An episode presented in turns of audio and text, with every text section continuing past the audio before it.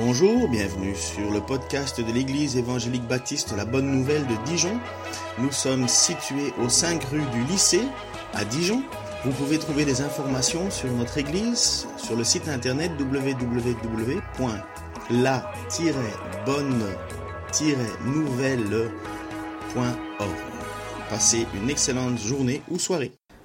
Merci à Teresa qui me donne cette occasion de prêcher. Le nom de Teresa, j'aime son nom parce que c'est le nom de, de ma mère. Alors j'ai vu que j'étais entouré par beaucoup de, de noms ici. Il y a le, le groupe de musique qui est dirigé par Odile. C'est, Odile, c'est le nom de ma belle-mère. Et puis le groupe de, de louanges, là, je vais essayer de chercher un nom dans ma prédication qui va correspondre avec l'une des, des personnes qui étaient là dans le groupe de louanges. Alors, euh, il y a deux semaines, j'étais ici, devant vous. J'avais un sujet qui parlait de, d'un cœur nouveau. On a parlé de comment nous devons changer, nous devons changer pour avoir un cœur nouveau. Mais aujourd'hui aussi, je vais parler d'un cœur, un cœur reconnaissant. Parmi les, car- les caractéristiques de, d'un cœur nouveau, il y a un cœur reconnaissant. Dimanche passé aussi, j'étais impressionné par les mots prononcés par notre frère Manu quand il nous annonçait que son fils, Joseph, s'est blessé. C'est bien qu'aujourd'hui, on a, on a prié pour lui, on a dit qu'il se porte bien. C'est bien. OK. Alors, il a dit qu'il remercie le Seigneur pour son intervention malgré l'accident. Remercier le Seigneur même quand il y a quelque chose qui ne va pas. Je pense que même dans l'introduction de tout ce que Thérèse a dit ici, il parlait de ça, elle parlait de ça. Nous avons aussi écouté, c'était dimanche aussi, la prédication que nous devons persévérer même en cas de problème. Et pendant ce moment-là de dimanche, l'idée est venue à moi pendant la, euh, le moment d'adoration. J'ai cité un verset biblique que je voudrais aussi revoir aujourd'hui. C'est un passage qui est parmi mes passages favoris. C'est en Philippiens quatre, versets quatre à sept, qui dit « Réjouissez-vous toujours dans le Seigneur, je le répète, réjouissez-vous. Que votre douceur soit connue de tous les hommes, le Seigneur est proche. Ne vous inquiétez de rien, mais en toute chose, faites connaître vos besoins à Dieu par des prières et des supplications dans une attitude de reconnaissance. Et la paix de Dieu, qui dépasse tout ce que l'on peut comprendre, gardera votre cœur et vos pensées en Jésus-Christ. » Ce passage nous demande de nous réjouir toujours, de ne pas nous inquiéter et d'être reconnaissant envers le Seigneur à tout moment.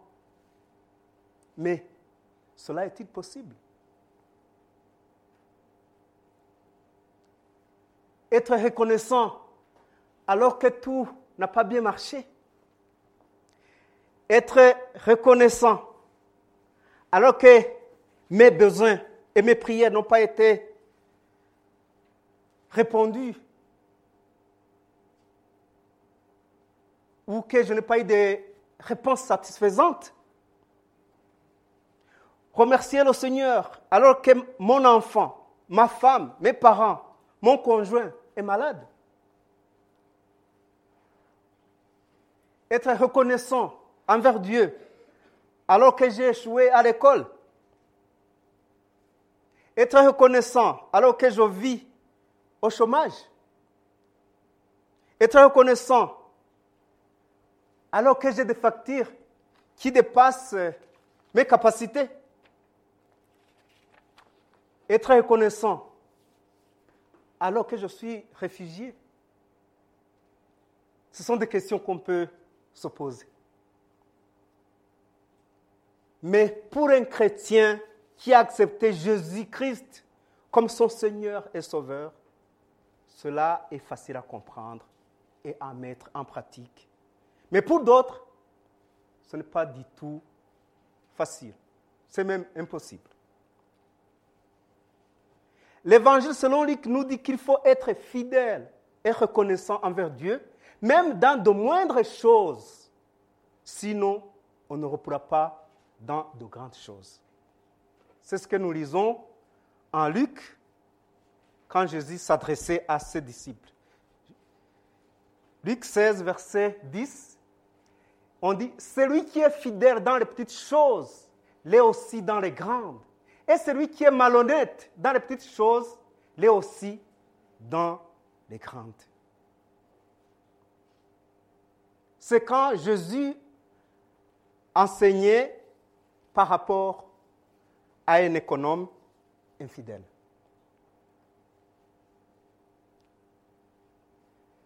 La reconnaissance envers Dieu est l'une des expressions de la joie du cœur. Dans l'Ancien Testament, comme dans le Nouveau, il y a des passages qui nous montrent comment la reconnaissance envers Dieu date de longtemps et se manifeste de façon différente et selon les circonstances. Dans l'Ancien Testament, on donnait des offrandes, on apportait du matériel, des animaux et des vivres devant le sacrificateur pour remercier Dieu de ce qu'il a fait. Aujourd'hui aussi, ça peut se faire. Et ça se fait. Le rôle du sacrificateur que nous pouvons comparer aujourd'hui à un pasteur ou un prêtre était de présenter ses offrandes à Dieu. On les amenait au, au temple, ils priaient, ils bénissaient tout ce qu'on avait amené au temple et la personne qui les avait présentées était bénie parce que il montrait sa reconnaissance envers Dieu. C'est ce que nous voyons dans, dans le récit de la naissance de Samuel. C'est là où nous allons parler d'une autre personne parmi le, nos musiciennes ici. On va parler de Anne. En premier Samuel un, versets un à dix-huit, on dit « Il y avait un homme de Ramathaim, Tzophim, de la région montagneuse d'Éphraïm, du nom d'Elkana. Il était le fils de Jeroham, fils de Rihou, petit-fils de Tori et arrière-petit-fils de Tzuf, et il était éphraïmite. Il avait deux femmes. L'une s'appelait Anne, l'autre Penina. Penina avait des enfants, tandis que Anne n'en avait pas. Anne et Anna déjà ici. Hein? Chaque année, cet homme montait de sa ville jusqu'à Silo pour adorer l'Éternel, le maître de l'univers, et lui offrit des sacrifices. Là se trouvaient les deux fils d'Élie, Hophni et Phiné, qui étaient prêtres de l'Éternel. Le jour où Elkana offrait son sacrifice, il donnait des portions à sa femme Penina, et à tous les fils et à toutes les filles qu'il avait d'elle. Mais à Anne, il donnait une portion double, car il aimait, même si l'Éternel l'avait rendue stérile. Sa rivale l'a provoquée pour la, euh, la pousser à s'irriter de ce que l'Éternel l'avait rendue stérile. Et toutes, les, et toutes les années, ils en allaient de même. Chaque fois qu'Anne montait à la maison de l'Éternel, Penina la provoquait de la même manière. Alors elle pleurait et ne mangeait pas. Son mari Elkana lui disait, « Anne, pourquoi pleures-tu et ne manges-tu pas? Pourquoi ton cœur est-il attristé? Est-ce que je ne vaux pas pour toi mieux que dix fils ?» Anne se leva, après que l'on y mangeait et but à Silo. Le prêtre Élie était assis sur son siège, près de la porte du temple de l'Éternel. L'amertume d'Alan, elle priait, elle pria l'Éternel et pleura abondamment. Elle fit, elle fit le vœu suivant. L'Éternel, maître de l'univers, si tu consens à regarder la détresse de ta servante, si tu te souviens de moi, si tu n'oublies pas ta servante et lui donnes un fils, je le consacrerai à l'Éternel pour, te, pour toute la durée de sa vie et le rasoir ne passera pas sur sa tête. Comme elle restait longtemps en prière devant l'Éternel, Élie observa sa bouche. Anne parlait dans son cœur. Elle ne faisait que remuer les lèvres. On n'entendait pas sa voix. Élie pensa qu'elle était ivre et lui dit, « Jusqu'à quand seras-tu ivre ? Va cuver ton vin. » Anne répondit, « Ce n'est pas cela, mon Seigneur. Je suis une femme à l'esprit abattu. Je n'ai bu ni vin, ni boisson enivrante, mais j'ai penché mon cœur devant l'Éternel. Ne prends pas ta servante pour une femme légère, car c'est le trop plein de ma douleur et de mon chagrin qui m'a fait parler jusqu'à présent. » Élie reprit la parole et dit, « Pars en paix. » Et que le Dieu d'Israël exauce la prière que tu lui as adressée. » Et répondit, « Que ta servante trouve grâce à tes yeux. » Cette femme s'en alla, elle se remit à manger, et, elle se remit à manger, et son visage ne fut plus le même. Anne a quelque chose qui la dérange. Elle n'avait jamais mis au monde. Elle était stérile. Elle voulait un enfant. Mais elle était désespérée. Mais dans son désespoir, elle a eu une idée. Une idée d'aller vers le Seigneur. Elle se sent méprisée par son entourage et surtout par Penina, sa rivale, la seconde femme de son mari. Elle fait recours à Dieu en passant par la prière.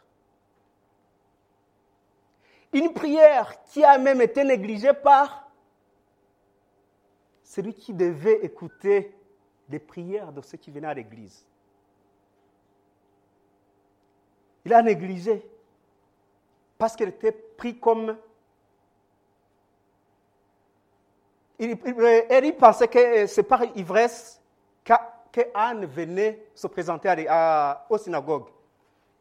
Oui, il savait qu'il y a des gens qui venaient pour prier, oui, mais il y en avait d'autres qui venaient pour s'amuser ou pour se divertir. Il y a des gens qui viennent à l'église parce que c'est dimanche.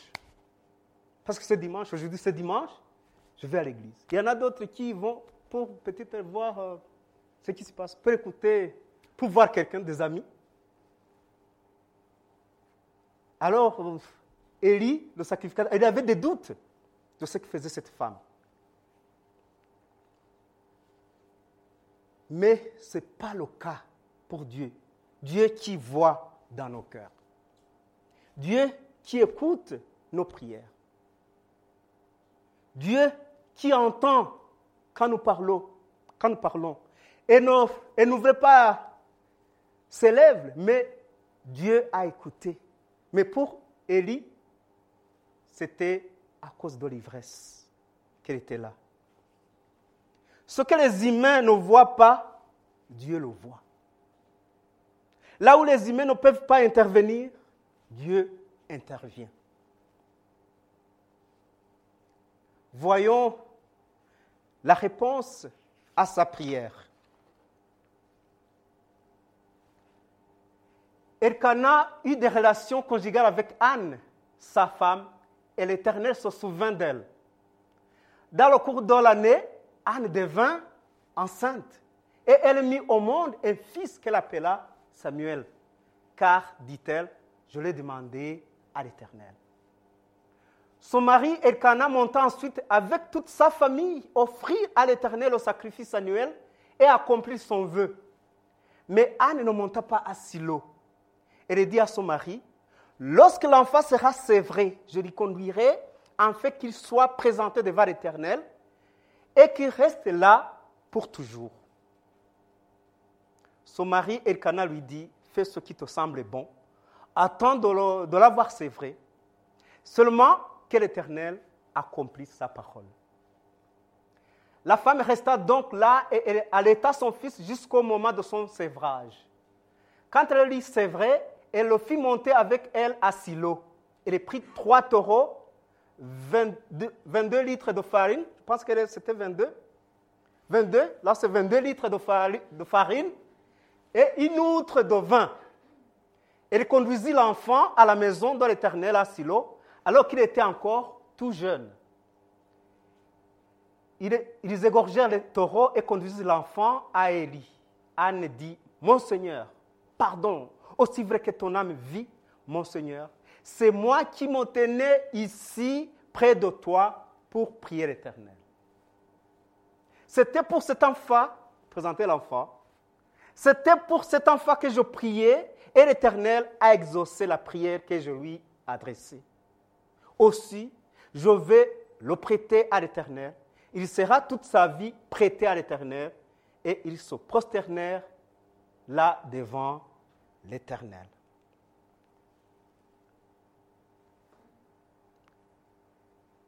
Que le Seigneur qui a écouté la prière d'Anne soit loué. Au verset vingt-six et vingt-sept, c'est là où on dit « Mon Seigneur, pardon », c'est ici, « Mon Seigneur, pardon ». Aussi vrai que ton âme vit, mon Seigneur, c'est moi qui m'en tenais ici près de toi pour prier l'Éternel. C'est moi. Elle ne se souvenait plus parce qu'il y a beaucoup de personnes qui passaient. Mais elle vient et dit, c'est moi. C'était pour cet enfant que je priais et l'Éternel a exaucé la prière que je lui adressais. Aussi, je vais le prêter à l'Éternel. Il sera toute sa vie prêté à l'Éternel et il se prosternèrent là devant l'Éternel. C'est un, c'est un signe de reconnaissance envers Dieu, de ce qu'il a fait. Il dit, je vais la prêter à Dieu. Moi, j'aime ce mot. Je vais prêter mon enfant à l'Éternel. C'est aussi la signification de mon nom. Ndagijiman, c'est prêter à Dieu. Ici, c'est prêter à l'Éternel, mais Ndagijiman, c'est prêter à Dieu. C'est la même chose. c'est, c'est la même chose. Ils se prosternèrent devant l'Éternel. L'Éternel a exaucé sa prière, comme il écoute, exauce nos prières aujourd'hui. L'Éternel mérite notre reconnaissance. Elle donne des offrandes. Elle a donné ce qu'elle avait. Elle a même accepté de donner son enfant. Un signe de reconnaissance envers Dieu. Ce que nous devons savoir, c'est que l'Éternel n'intervient pas seulement chez ceux qui ont à donner. Il intervient à tout le monde. Il pourvoit à tout le monde. L'Éternel intervient même chez ceux qui n'ont rien. C'est le cas d'Odile, lépreux, que nous pouvons voir dans l'Ancien Testament. Luc dix-sept, versets onze à dix-neuf. Alors qu'il se rendait à Jérusalem, ici c'est Jésus, Jésus passa entre la Samarie et la Galilée. Comme il est entré dans, dans un village, dix lépreux vinrent à sa rencontre. Ils sautèrent à, à, à distance et se mirent à lui dire, « Jésus, Jésus, maître, aie pitié de nous. » Lorsqu'il les vit, Jésus leur dit, « Allez vous montrer aux prêtres. » Pendant qu'ils y allaient, ils firent guéris.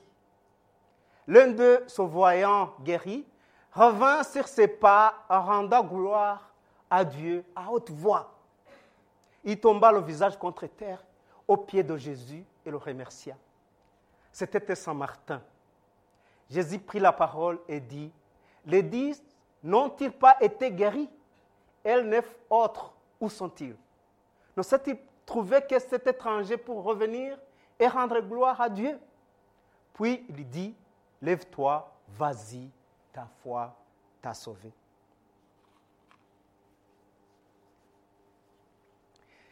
Les, les, les lépreux n'avaient pas droit de s'approcher d'autres personnes. Ils devaient se mettre à l'écart, à une distance, il y a là une distance de cent mètres, pour ne pas contaminer les autres. Et chaque fois, quand on s'approchait d'eux, ils devaient crier, « Non, non, non, ne venez pas, je suis impur. » Mais quand ils ont vu Jésus,